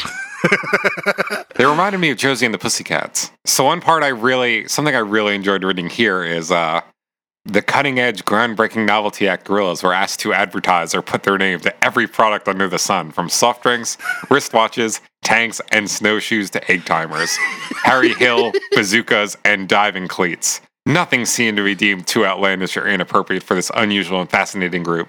Although almost universally, these offers were rejected, some quite forcefully. hmm. Hmm. I wonder. I wonder what changed. Definitely not in. We're definitely not in 2001 anymore. for better and for worse. Trevor, subheading 19 2000 summary. Gorillaz shoot the video for 19 2000, which is recapped by Cass Browne in excruciating detail. I did like the wacky races parallel. I never really drew those myself before. Yeah, I like that too. And, and Dick Dastardly as Murdoc makes a lot of sense. And I do like the opening quote of as, as far back as I can remember, I wanted to be in Wacky Races. If Murdoc is Dick Dastardly, does that make 2D Muttley? Oh, absolutely, I like that a lot. The, his, his sniggering cohort. I would go sure. in for an entire Gorillaz episode of the TV show, like just a straight up wacky racers episode. I do like the the the idea that the CGI cutaways in the 19 2000 video are actually the moments when their stunt doubles Yes. got in the in the geep. Yeah. Interesting quote from Jamie here, though. Uh, because of the switch and single, I think we were already a month into the time we had to make the 19 2000 video. So I had to come up with a new idea on the spot. Do we know if that's true? Was the 19 2000 video kind of a rushed product? Well, I think that that the timeline is definitely true, and he claims that that because of Tank Girl, he was very comfortable storyboarding chase sequences, and that's why the idea seemed like something he could bang out quicker than other things. This video seems more complicated and kinetic, and seems like it would take a long time to to concept. But I guess that's just a peek inside of Jamie's genius and what things come easy to him. Right. Perhaps less uh, illuminating is Jamie Hewlett's claiming that the giant moose is a metaphor for getting hung up creatively by distractions. I believe it's an elk, and that doesn't really work as well as the whole zombie stuffed up uh, or chimney flues metaphor does it. yeah, no, I don't. I don't think so. In fact, I got a discussion question for you. What is a clumsier Gorillaz metaphor? Your rhinestone eyes are like factories far away, or this 300 foot elk represents obstructions to the creative process. Is the first one even a metaphor? Like, Um, yeah, rhinestone eyes are a metaphor. yeah, I guess. And then the second part of it is a simile. It's very clunky though. Yeah, yeah, yeah. Uh, yeah, I don't know. That's just the, it's just the problem with that chapter for me, Trevor, is that it's beat by beat. Cass Browne just types out everything that happens in the Gorillaz video. I skimmed this part. Yeah, just kind of. It's definitely a lot of stuff. For a video that I don't find myself coming back to that frequently. I do like the video. I do think it's charming, but I don't know. I don't know about reading. I don't need the official. I don't need the official novelization No. of the Gorillaz video. No. Next, they go to Japan. Yes. Subheading I've been around the world, but I've never been to me. Quote Noodle. Summary Gorillaz play a string of shows in Japan to a head scratching response. A restless Noodle feels melancholic and transient, and G Sides is released to a footnote sized ovation. They barely talk about it in this book, Trevor. Yeah. I did like this sequence though for some reason. Like I like the description of the weird shows they played. This was our first ever gig in Japan. The concert promoter headed the audience into the center of the room and then surrounded them with a cattle pen. The gig was just mental, but weirdly, these kids just stopped dead at the end of each song and politely clapped. Apart from one kid who threw some cabbage at Murdoc. Yeah, except for the Cabbage at Murdoc bit, I'm pretty sure all of that's true. In fact, every time you hear a Western band, Trevor, give like a trip report of their first ever Japan gig, they always kind of tell the same story. Like, Getting cabbage thrown at them? no, everybody got herded into like a little roped off area. They all stood very still. They all were very quiet. They clapped very politely. Like that's that seems to be everybody's trip report for playing a gig in Japan. Hmm. The stuff I actually like here is is the the deepening of the noodle character, Trevor. Right. This is the first time we really dive into her a little bit. Yeah, I like this idea of her being, you know, without a home, without a family, and it's starting to sink in as she emotionally matures on the road. This stuff works well for me, and I and I like all the stuff that we get around that uh, in this book about Noodle. Yeah. Uh, I got a discussion question for you, Trevor. Okay. Aside from Ghost Train and the Sounder, none of the G sides get any lore. Can you come up with an in-universe backstory for one of the unsung G sides of your choosing? This is one that you uh, kind of gave me ahead of time, just so I'd have time to think about it. I think. Um, Yeah. I was I was thinking about which one I want, and I went for um, one two D three. Oh, cool. I can just picture them needing one more song to kind of pad out this uh, this release, and Murdoc coming up with that by just uh, turning on the microphone while they were kind of practicing and warming up, and 2D was doing his like vocal exercises, and Murdoc being like, "Yeah, see, we were at the height of our powers, and anything we uh, anything we recorded was just solid gold." So I thought. Let's let's just record some garbage and turn it into like uh, something that we, we can use to finish selling this album. You know, I love that. And then he- probably also say something like, "I sang the harmony on this one. Look, listen to my voice. I, I could be the lead singer of this band." Do you like do you have one? Uh, I didn't come up with one, but here I'll freestyle one right now. Hip Albatross. The day that uh, that Russell and 2D watched all those zombie films together, he started uh, looping some dialogue into into his hip hop machine, and the band sort of formed around it and started to do a little jam, and it was cut together from that. See, that was the second one I was going to go for, and I had this um, I had this image of them sitting on that rooftop uh, in Jamaica again. Noodle just kind of, forgive me for the pun, noodling around on her guitar, and maybe they would have started picking up some kind of, I mean, like in this universe where it's not a uh, Dawn of the Dead sample, which I, you know, I technically guess it is, but maybe they would have started picking up some kind of helicopter transmission on the radio or something and decided to include that as a sample. Oh, that's fun. I kind of like that too. Yeah. Subheading Award. Take me to a ward. Summary. Gorillaz say fuck off to the Mercury Prize. MTV2 says fuck off to Gorillaz. And MTV Europe says, we've been liking Gorillaz. Use our friend. So I didn't know this happened. this is real. This really happened, Trevor. I know. I for completely forgot they were nominated for the Mercury Prize, and then they recorded just a little little skit of them going like, "Yeah, thanks, but no thanks." And genuinely, they were the considered to be the front runners for the Mercury Prize too. So, do you think that's true that they just wanted to avoid it because like Mercury Prize winners kind of go on to have lackluster careers, or what? What was going on here? I think that I think that at that time the attitude of of Damon and Jamie was a lot more punk rock than it is today. I think that they were like more into the idea of saying "fuck you" to establishment, things like that. And uh, and so, if you don't know, the Mercury Prize is like this long-standing UK tradition. It's for the best British album of the year. Right. And and there is kind of like a, a curse of the Mercury Prize where some people get it and then they go on to like really bad careers afterwards. Uh-huh. I think it came genuinely from from Damon being like, "Oh fuck that, fuck that." I think it was really, and they accepted the withdrawal. They withdrawed them from competition because Murdoc Niccals said he did, he wasn't interested in being nominated. Now, who won the Mercury Prize that year? PJ Harvey won that Oh, year. right. Yeah. Okay. I was was was Roots Manuva also up for it?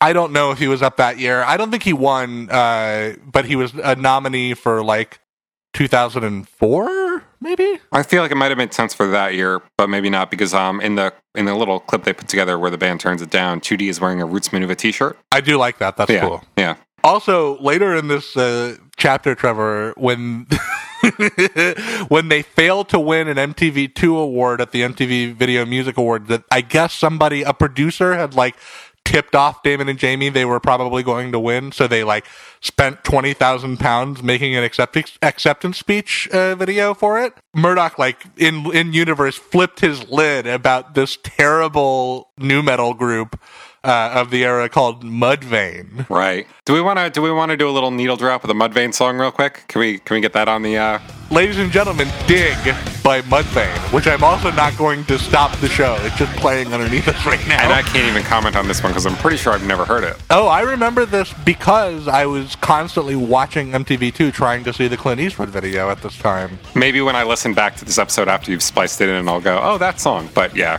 as of now, I've got nothing. They're kind of like forerunners to Slipknot, or maybe Slipknot was already around at this time, but they, they all had like a silly makeup thing going on. Like Interesting. One of them was blue and one of them was red and not great certainly doesn't hold up and that i watched a little of that video it's very silly here's a discussion question one of the mtv euro awards that Gorillaz were awarded was for best dance knowing what we now know shouldn't that award have been given to florence the new york jewish choreographer gorilla I guess so, yeah. But I mean, this isn't the first time we've seen. I mean, I guess this is the first time we've seen Gorillaz not really giving credit where it's due. You know, I mean, we know what would happen to the Rosie Wilson Dare debacle. i know that's true and every now and then you know even damon albarn tries to step in and take credit for Yeah. the band's hard work so this is this is a this is a problem this is a real problem in the Gorillaz project Definitely. Subheading The British Dates. Summary Gorillaz go on tour, shout out their favorite fan site, and endlessly pick away at old negative press once again. I couldn't believe the Gorillaz unofficial sa- shout out.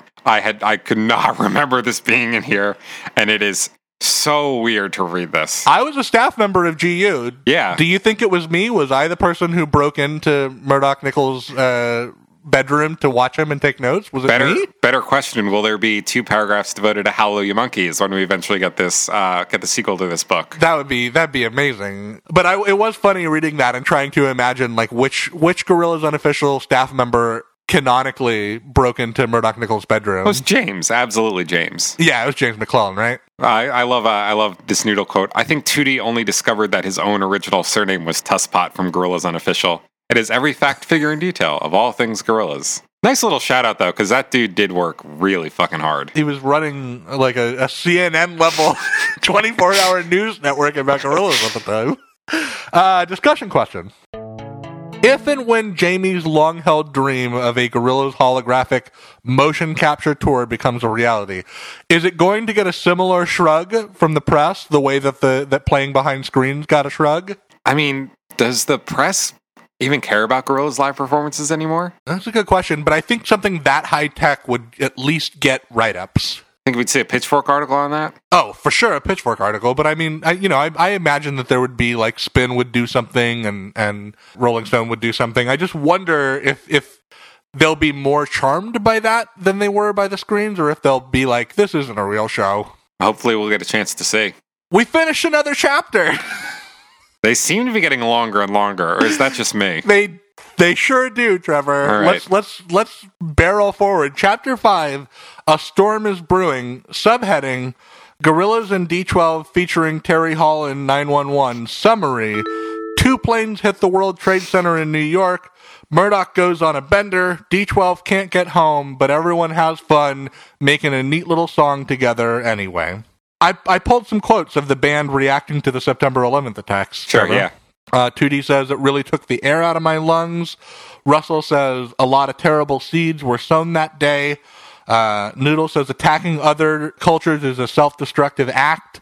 And Murdoc says, "Can we get back to all the slapstick stuff?" What do you What do you make of this this little interlude of the band talking about the the attacks? I mean, I was a little surprised to see 911 featured in this book so prevalently to begin with. It was. I like that it is. Me I do too, like that. yeah, it because it is such kind of a little bit of a lost chapter in the girl's girl's uh, story. it gets more print than the whole of G sides. Yeah, I was just gonna say. So it's definitely interesting to have uh, have the band's reaction to the um, event that kind of spurred it on and turned the song into what it would be. I think it. I think. I think it's nice. It, it'll probably seem more in place once we next week, once we get through the second half of the the book. Because I, if I remember correctly, we're going to be talking about the state of the world a little bit more uh, in the second half of this book. And it's apt that this chapter is called uh, "A Storm Is Brewing," I guess, because this does really foreshadow where the band would uh, where the band would go from here. uh, discussion question, Trevor. I want to hear your pitch for a second Gorillaz album in a carefree world where the events of 9/11 never happened. This was I was thinking about this one, what it would sound like, kind of.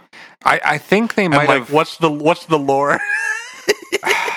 I wasn't even thinking about lore. What would they do on a second album that's not about a post 9/11 world?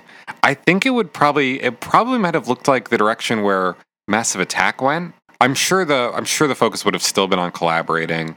I think maybe a bit of a more electronic sound. Do you think they would have like dug their heels in about like we're taking down disposable pop culture? Do you think that would have been like because between between album one and album two, we did have like the rise of the American Idol, Pop Idol, X Factor thing. That's true. And we saw that a little bit in the search for a star running thing they did in phase two. Maybe that would have played a larger part. Yeah, maybe maybe they would have been like you know we're gonna hold contest to hire a fifth gorilla. Yeah, something like that. But really, who knows? I can't imagine this band without 9 11. it's very hard to imagine. It'd be so different. It'd be so different. They might have just been one and done. They might have not bothered. Who knows? Yeah, who knows? Uh, subheading Rock the House. Summary. The label twists the band's arm into choosing a third single. Jamie Hewlett gets sued by doppelgangers, and a somewhat confusing video is made. Quote from Murdoc Panpipes? Jamie Hewlett, not a fan of Rock the House. No. Rock the House just generally gets un- unfavorable write up in this book. Okay, I got something kind of uncomfortable to talk about with you, Trevor. Okay. This this whole doppelgangers business is a coded way of talking about an actual lawsuit. I was wondering, I was like, what the fuck is this shit? Okay, so uh, let me bring you into the world of a little band that never was called Monkey Tennis. I vaguely remember this. There was an unnamed party, we still don't know the name of this guy, who came up with the idea of a cartoon band called Monkey Tennis. Now, it's not clear if his idea was like to legitimately release singles. It actually seems like he was more like going to be like a ringtone based thing. Like, you know, do you remember Crazy Frog? I do remember Uh, Crazy Frog. Imagine that, but an animated band called Monkey Tennis. Do I have Um, to?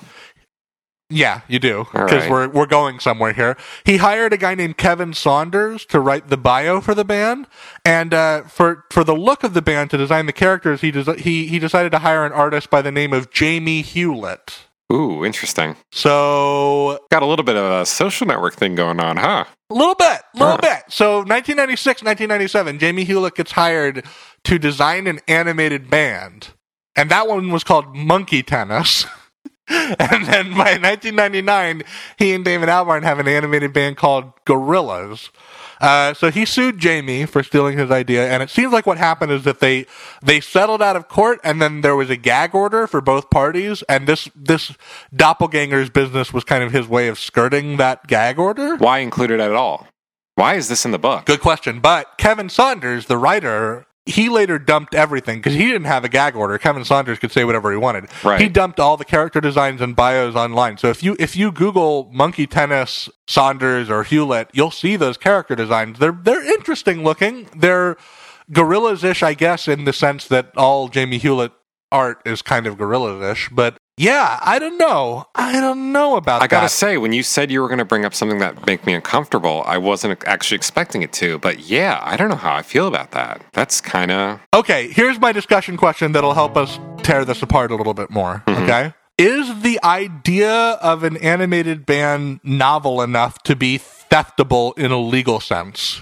Even if, in the spirit of things, maybe there was a bit of ripping off, is there any court that would have said this is enough of a, of a thievery job that you owe this guy some of your money? I mean, the whole monkey gorilla thing, right? That's that's a little shameless. It's a little bit striking, Yeah. but I feel like there's the neither of these guys were the first to the party. There were too many examples course. of, the fucking California raisins. I mean, and the Monkees, yeah, the Archie band and banana and splits. Josie and the Pussycats. There, there's a great lineage of all of this stuff, but Yeah, I don't know. I don't know about that. I feel like what Gorillaz went on to do with it, eh, they don't owe anything to this guy because they Absolutely certainly not, made no. it. They certainly made it their own thing. But I always kind of saw the name Gorillaz as being this play on the Monkees. Of course. You know, the Monkees being this manufactured band with misspelled version of the monkeys, and so you know. But this kind of, I don't know. I do feel weird about it. Yeah, monkey tennis. Monkey tennis, huh? I don't know. What do you guys think? Write it right into us at uh, howleyoumonkeys at gmail.com. Are you completely disillusioned with this band now? Are you done? Are you quitting Gorillaz forever? So then we get um we get a very long kind of beat by beat thing about Rock the House, kind of almost in the same vein we got for 19 2000. Yeah, a lot of talking about Mr. Freedom, the movie that inspired it. Love that sketch of Del as Mr. Freedom. Really cool. Oh, made me wish that, that they hadn't done the CG model. Made me wish that they had Yeah. that they had traditionally animated him. That would have been cool. I also like that little enemy photo shoot of, of Jamie Hewlett and, and Damon Albarn on the set of the Rock the House video with their like Yeah, that faces all fucked up. We're getting into the back section of this, so let's let's push forward, Trevor. are we, are we only like halfway done? We're only like halfway done, aren't we? No, no, no, no, no. We're this episode. We're we're we're getting there, dude. We're getting there. Still got to go to Hollywood. We still got to go to Hollywood. we do. Subheading: Gorilla Bites. Summary: Gorillaz make some sketches and send them out to TV stations, and 2D finds religion. here we talk about um here we here we learn the um origin of the eel, kind of. Yeah, I buy this. I think that Jamie actually had a chef friend who did this. I like the Yeah. idea that that's true. Murdoc says a mate of mine who's a chef was working in this place and couldn't kill this eel, which was meant to be cooking for the lunch menu. The head chef came in with a stinking hangover, grabbed the eel and shoved its face into the gas. And that's how you kill an eel, apparently. Melt its face. I like the idea that that's a legit story that like a mate of Jamie's told him once, and it just stuck in his head for years. you know? Absolutely. Yeah, would not be surprised at all. Uh, and then we talk about uh, how oh each of them cost sixty thousand pounds to make, so that's uh that's that ain't nothing. That ain't nothing. Yeah, I mean, guys, put it towards a music video.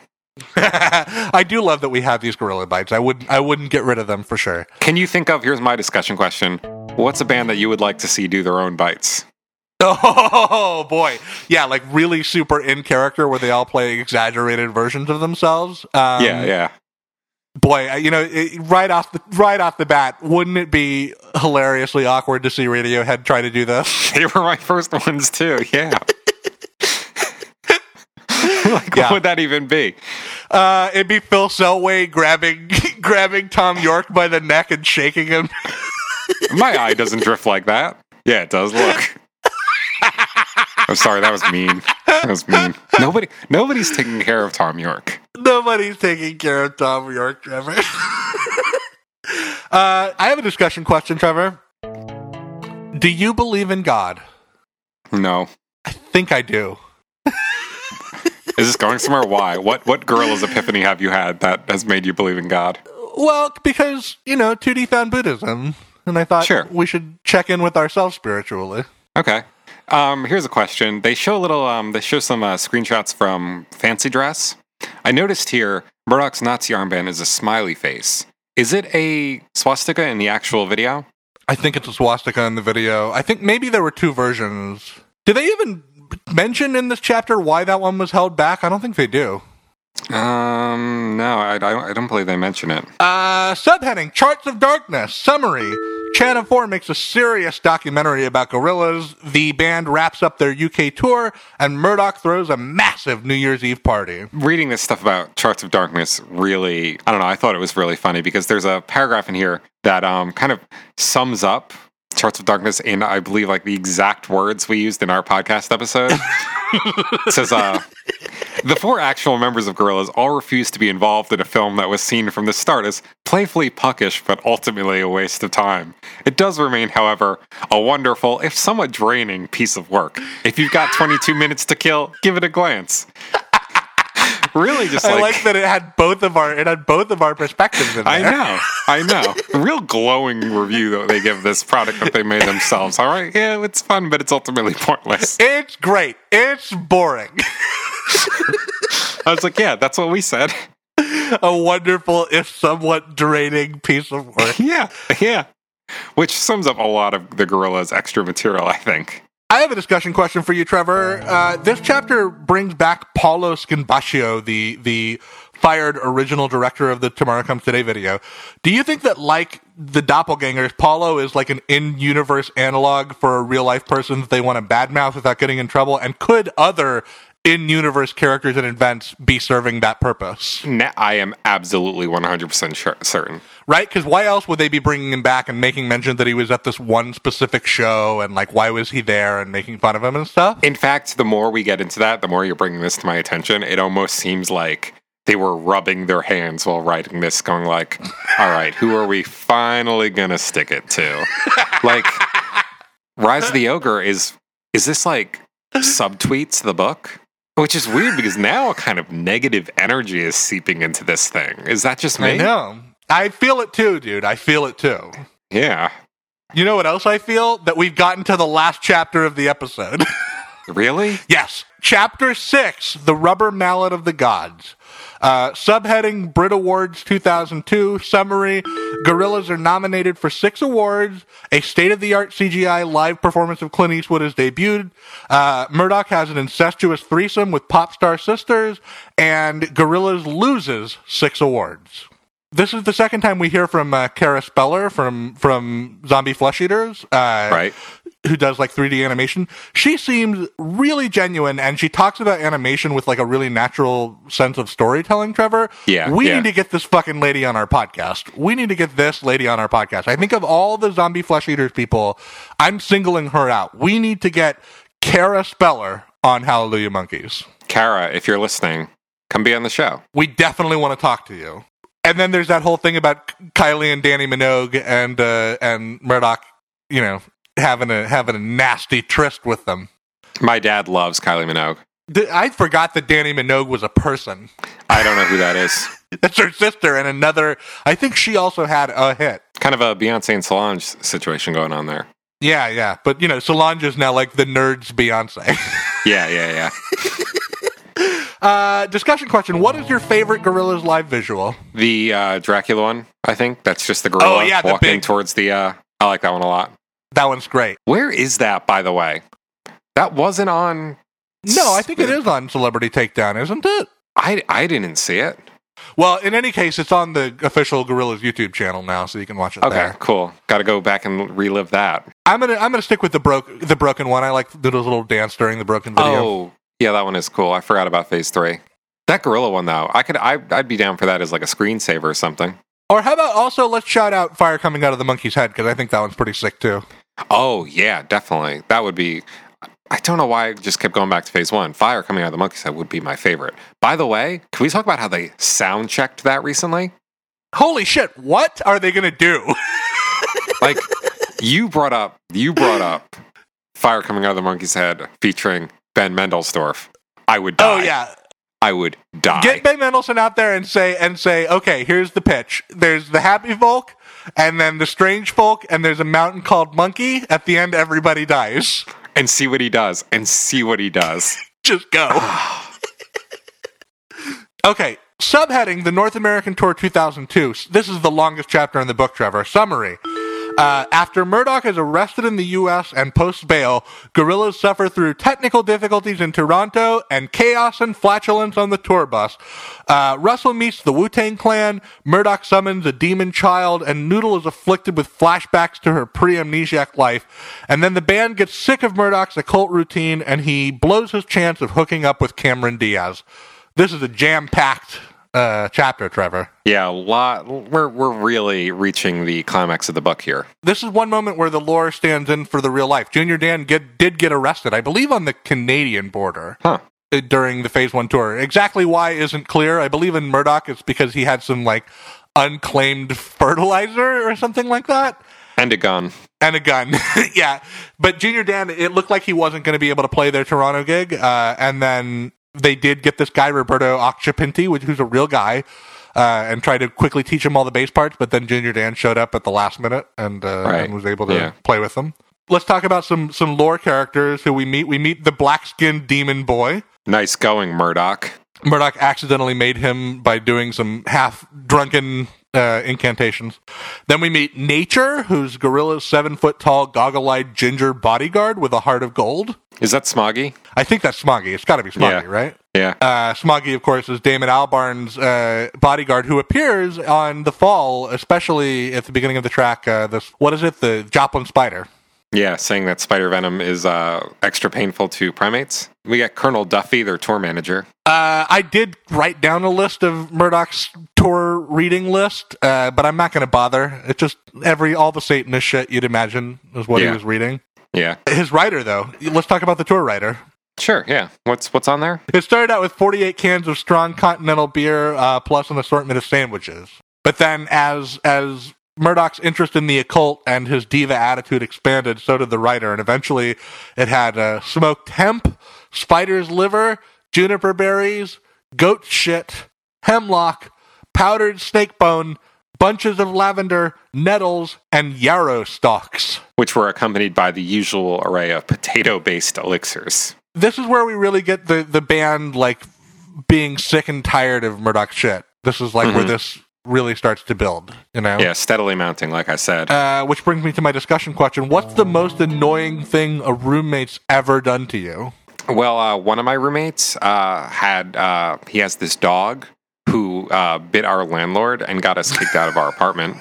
That's pretty. That's up there. I had a roommate who who hit on my girlfriend, now wife, while he was drunk. That was pretty annoying. You're kind of the 2D, and he's the Murdoc in uh, that situation, huh? I guess I guess that's true. Which I think makes your wife uh, Paula Paula Cracker. A little bit of a wife analog for Paula Cracker. Uh, yeah, Paula Cracker. Uh, subheading Hollywood and Bust. Summary Gorillaz move to Tinseltown to look at screenplays, attract an entourage of LA scum, start making a terrible movie, and play a one off gig in Portugal. And here we really we're really hitting the nadir of the gorilla story. The darkest hour. We meet a couple of characters here. We meet Wee Jimmy Manson, who's a squatter Right. at the Gorillaz' uh, LA house. He leads a cult of young women and he writes terrible folk music. Yeah, basically, you know, Charles Manson. Charles Manson. And then we also meet Alfred C. Clinker, who's the director of the ill fated Gorillaz movie Take One. Who is the band that Charles Manson actually hung out with? Was It was the, The Beach, Beach Boys, Boys. right? Yeah, he, he became friends with I think uh, Dennis Wilson. That's awesome. Yeah. of course, it would be the Beach Boys, like the most fucked up American Yeah. band with like the darkest energies surrounding them. Of course, they would attract. Isn't that Charles great though? I feel like some like maybe like, you know, some of our listeners may only be familiar with the Beach Boys as like some kind of proxy by like John Stamos and Kokomo. you know, the Beach Yeah. Boys were like a really fucked up band. Yeah, they were like at one point they were the most brilliant like artists in rock and roll, and then they were like the the most fucked up like mentally ill hacks in in rock and roll. Yeah, that's the whole. I definitely read Rise of the Beach Boys. That's for sure. Yeah, go go look up about uh go look up the Smile sessions if you want. Okay, I got a, I got a good discussion question for you, Trevor. If Gorillaz truly walked among us as living, breathing creatures, who would be your first choice to direct them in a movie? That is a good question. Right, Depends on what kind of movie I would want to see made about them. that is key. Who would be good to direct a Gorillaz movie? I mean, Edgar Wright pops into my mind. He's kinetic and Oh, absolutely. British, and would get the humor. Um, I think the Coen brothers might be kind of fun. Yeah, that'd be a fun one too. And then I'm thinking about the dark and creepy aspects. Maybe a Guillermo del Toro could do something cool with it. Oh yeah. How about um how about a David Lynch one? Oh, come on. Lynch directing a Gorillaz movie? Sign me up. Okay, subheading Hear No Evil. Summary. Three monkeys take advantage of an Unlock Kong Studios and remix the self titled into a dub reggae album to Murdoc's chagrin, Russell's delight, and most other people's general indifference. And then the first Gorillaz movie falls apart. Murdoc gets cast in a TV series and then fired from it for being too old, and then decides to start all over with a new movie. So you know they were being really exhaustive here because the space monkeys get their whole get a whole thing just to themselves. they get special lore. Let's meet the space monkeys. I have a little dossier for them. Uh, I'm not going to read the whole thing, but I'll give you a little sample of each one. Right, there's three of them. You got Desire. He's the number one most wanted by the Intergalactic uh, Society for the Prevention of Vinyl Cruelty. And his natural climate is a moist studio in Jamaica. Dubursive, who's dating Natalie Imbruglia and is thought of as being, you know, like he doesn't quite pull his weight. He's sort of the slacker of the group.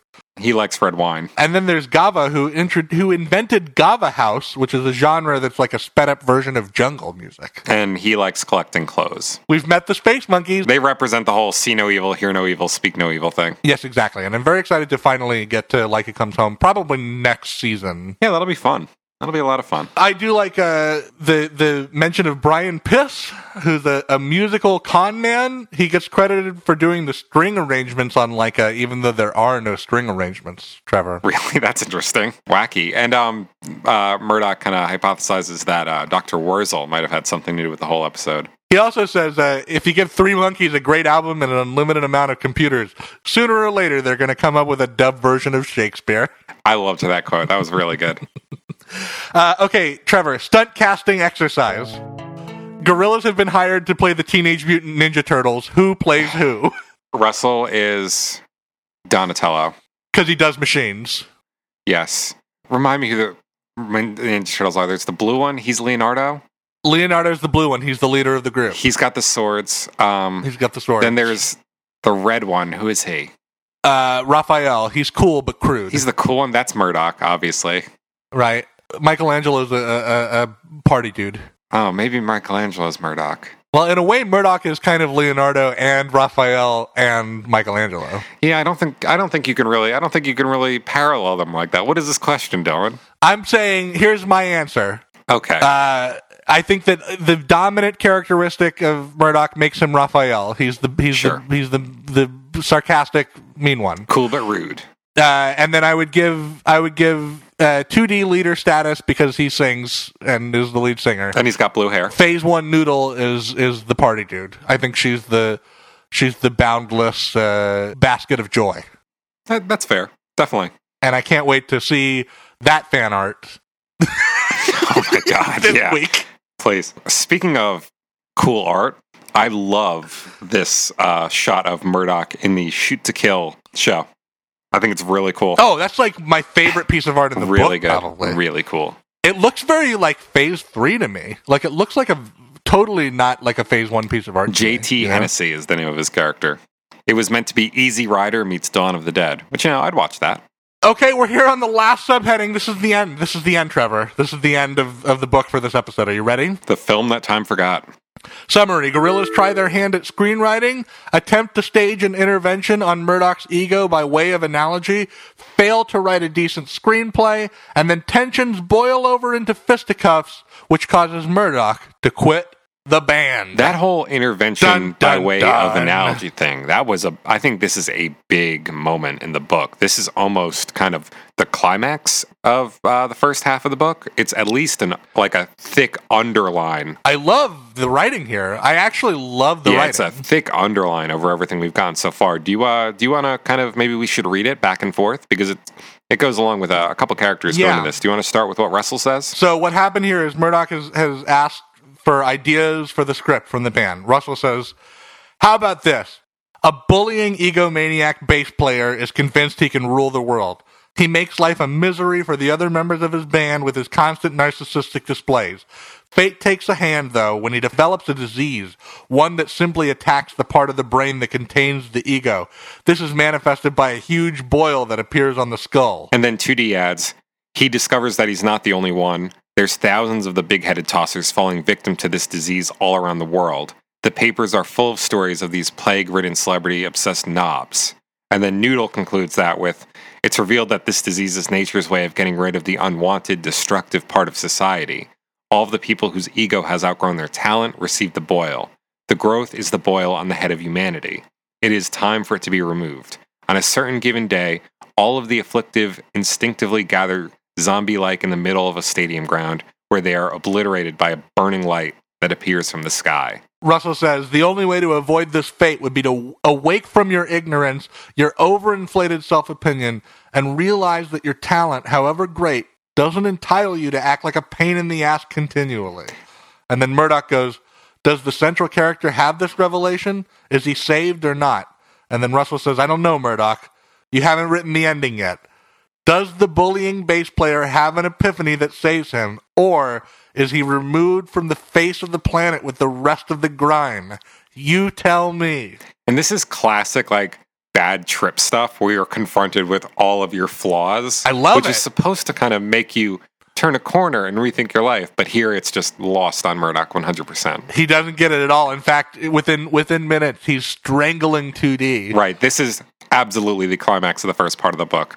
Uh, 2D says, hey, maybe we could cast Jack Black in the movie as you, and violence erupts. Yeah, he he goes crazy. He, he strangles him. Russell eventually bashes him over the head. Murdoc's humiliated. Cass Browne just hammers on that caps lock key for some Russell dialogue. And finally, Murdoc quits Gorillaz, and his exit line, Trevor, is "Happy life and all that, you losers. I'll see you on the other side. Ciao." Which uh, I almost thought might be like a reference to when George Harrison quit the Beatles, and he said, "See you boys around the clubs." It's great. and then, yeah, first half of the book ends at the very ominous line Gorillaz were over. okay, I have a discussion question for you, Trevor. Sure. If you were going to quit Hallelujah Monkeys, what would be your last words out the door? Ooh, good question. If only because I know that it kind of rubs you the wrong way. See you, Dylan. Don't get lost in heaven. Oh, you bastard! Yeah, That was it. We made it to the end of it. we did.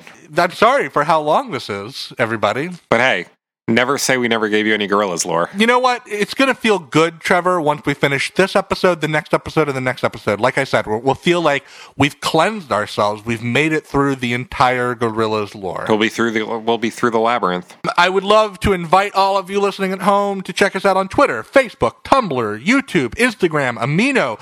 I would love to invite you to write us in uh, a nice review on iTunes or join our Discord server or Support the show with a monthly donation on Patreon. Thank you so much to those of you who have already chosen to do that. We really appreciate you. We appreciate it so much. Thank you so much, guys. You guys rule. Until next time, I'm Trevor Ickrath. I'm Dylan Flynn. Don't get lost in heaven. Demo. We're gonna rock this town, rock it inside out. We're gonna rock this town, think of the screen and shout.